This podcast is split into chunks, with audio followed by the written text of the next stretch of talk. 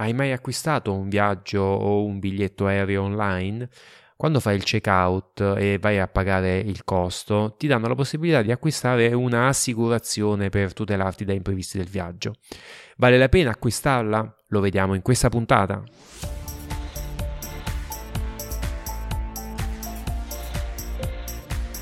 Io sono Michele Vitale e questo è il podcast Basta Bollette ben trovata, ben trovato in questa puntata del podcast dedicata alle assicurazioni di viaggio. Eh, capita spesso quando acquistiamo un viaggio online e dobbiamo fare il checkout che dobbiamo letteralmente districarci nella giungla delle opzioni aggiuntive eh, tipo il noleggio auto, l'hotel, eh, il, la scelta del posto eh, prenotato piuttosto che ehm, poter stare vicino al finestrino o acquistare spazio per un ulteriore bagaglio. E veramente sono tantissime le ipotesi. Pop-up che appaiono appaiono uh, continuamente nella, nel processo di acquisto e tra le varie offerte che la compagnia aerea tenta tut- a tutti i costi uh, di propinarci c'è anche quella della copertura assicurativa, della assicurazione da uh, imprevisti o da malattie, annullamenti, spe- spese ospedaliere o effetti personali del bagaglio nel caso di smarrimento o danneggiamento. Queste assicurazioni, diciamolo, hanno un costo piuttosto ridotto eh, per, per, acquisti di um, tratte italiane o europee. Eh, il prezzo oscilla tra le 15 e le 20 euro, ma vale veramente la pena acquistarle? Per fare una valutazione davvero ponderata è indispensabile dare un'occhiata alle condizioni di eh, assicurazione eh, quindi la cosiddetta policy, così come viene ad esempio riportata sul sito della Ryanair. Si apre un uh,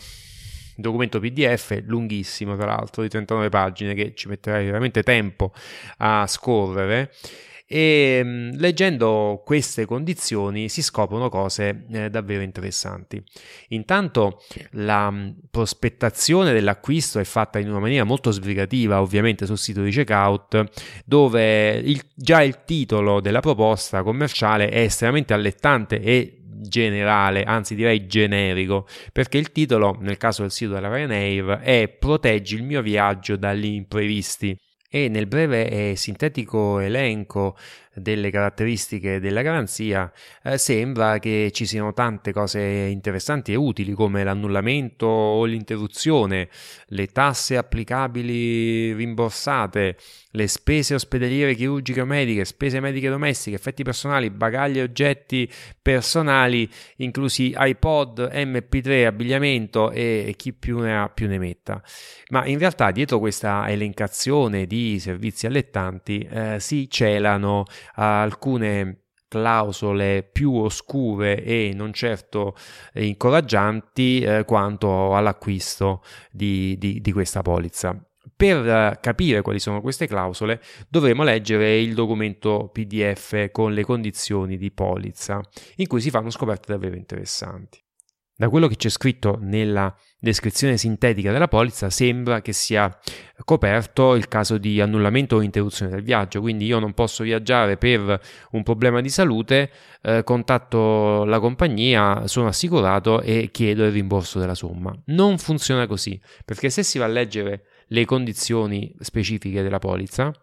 si scopre, ad esempio, che la polizza esclude le condizioni mediche preesistenti note, quindi se si ha una malattia magari cronica che ogni tanto si acutizza, eh, questa cosa certamente in- ci impedirà di avere, nel caso di riacutizzazione, il rimborso del viaggio. Ma anche in caso di malattia non è detto che scatti la polizza a garantirci il rimborso del viaggio.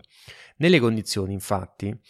mm, si parla di grave malattia come unica condizione ammissibile per il rimborso per l'attivazione della polizza e malattia o infortunio grave è qualsiasi malattia o infortunio che riduce gravemente la mobilità dell'assicurato, si legge sempre nelle condizioni di polizza, e, o che si traduce nel ricovero ospedaliero per più di, 20, di 48 ore. Quindi un'influenza, un, un, raffreddore, un mal di schiena, qualsiasi cosa che non consenta, non, non richieda il ricovero ospedaliero per più di 48 ore, non è una grave malattia e quindi non può dar luogo al rimborso. Ancora un'altra sorpresa riguarda gli oggetti che fanno parte del bagaglio e per cui le, la formula sintetica di descrizione della polizza assicurativa prevede il rimborso in caso di smarrimento o danneggiamento. Ebbene, andando a leggere invece le condizioni specifiche, si legge che il viaggiatore deve dimostrare la ricevuta di acquisto o addirittura una perizia che attesti il valore